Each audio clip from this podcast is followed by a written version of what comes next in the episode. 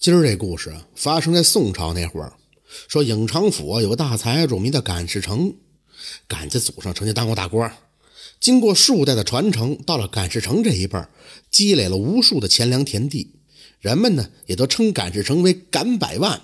唯一遗憾的，就这赶世成膝下无子，只有一个体弱多病的闺女，名叫赶天仙。这赶世成听人家说啊，给孩子取个贱名好养活。就给这女儿取了个小名您猜叫什么？叫赶铁锤。这说来也奇怪，自打这赶尸成给这女儿起了小名以后，这女儿的身体果然就硬朗起来了，每天饭量剧增，渐渐的就长成了一个结实的大胖子。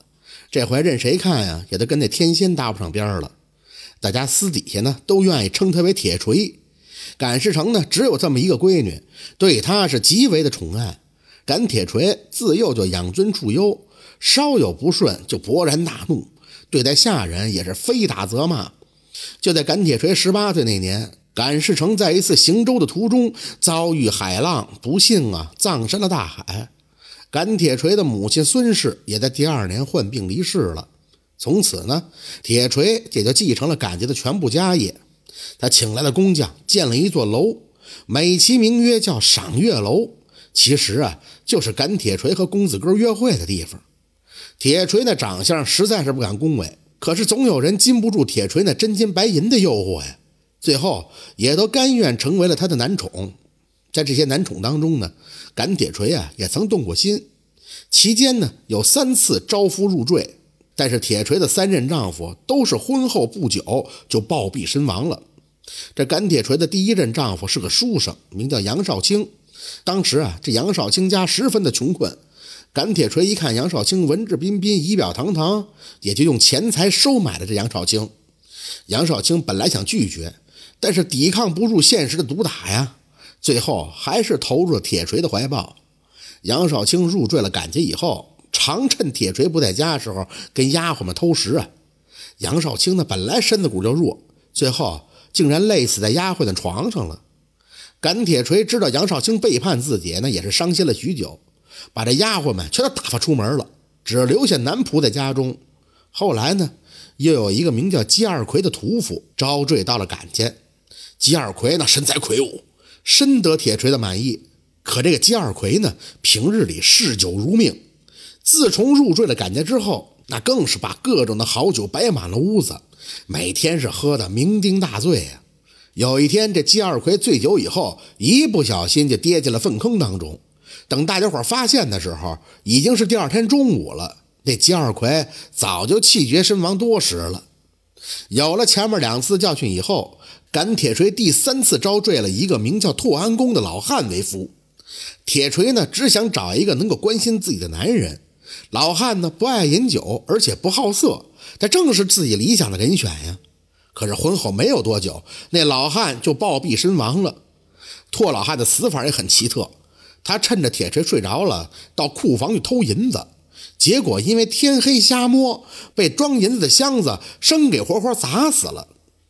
不曾想啊，这赶铁锤三次招夫，三次守寡，在拓安公死后不久，一帮人拿着欠条和借据的找上门来了。原来啊，那拓安公竟是个不折不扣的赌徒，数日之间，不但将赶家的房产地契全都抵押变卖去赌了钱，而且还欠下了不少的赌债。赶铁锤本以为自己终于找到了一个既不喝酒又不好色的男人，原来却是个贪财的赌鬼。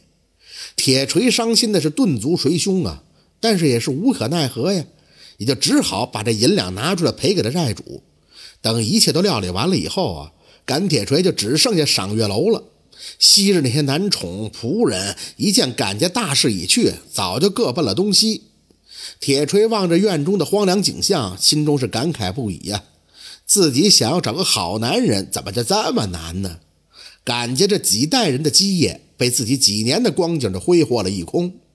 就在这时，他看见了一个瘸腿的乞丐晕倒在自家的门前。铁锤呢，一时也起了怜悯之心，把他乞丐就搀扶到了家中，拿着馒头给他乞丐吃。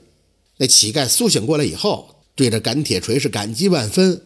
哎呀，多谢娘子救活之恩啊！愿娘子大富大贵，福寿绵长。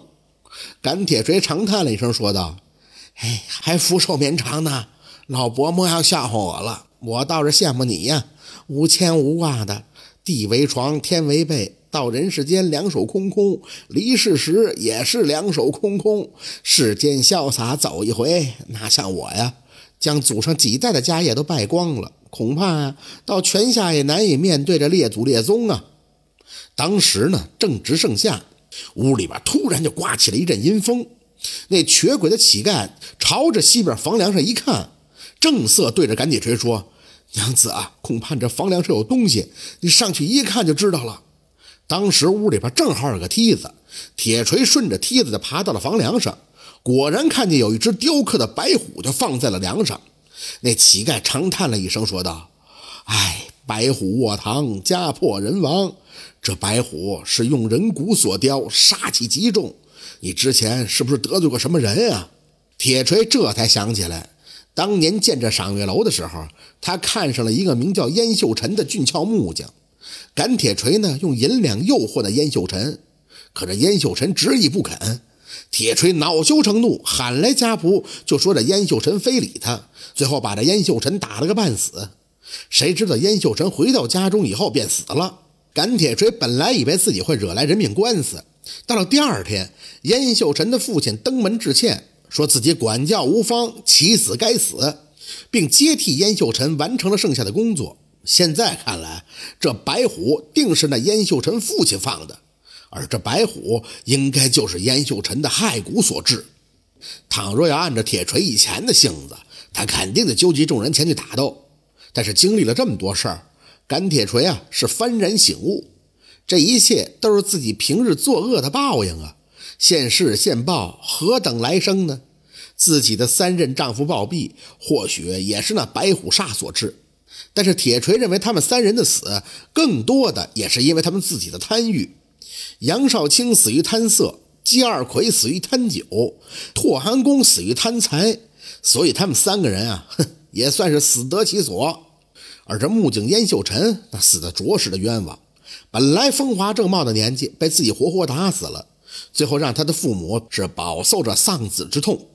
赶铁锤带着赏月龙的房契，跪在燕老汉家门前，真心的忏悔，表示愿意为燕老汉夫妻做牛做马，偿还钱债。燕老汉一见赶铁锤是真心悔过，动情地说道：“哎，人死不能复生，这些年来我们的怨恨也渐渐淡了。人非圣贤，孰能无过呀？”知错能改，善莫大焉。你还年轻啊，未来的日子还很长，以后莫要再虚度光阴便是了。自打儿子死了以后，燕老汉就收留了一个孤儿做了养子。燕老汉见养子也到了谈婚论嫁的年龄，便把养子和铁锤撮合到了一起。自打那儿以后，铁锤是勤俭持家，细心的伺候燕老汉夫妇，为燕老汉夫妇那是养老送终。赶铁锤夫妇呢，也是相亲相爱，后来经过多年的打拼，又成了当地的新贵，其子孙也是昌盛发达。这就是白虎卧堂的故事。感谢您的收听，喜欢听白好故事更加精彩，我们明天见。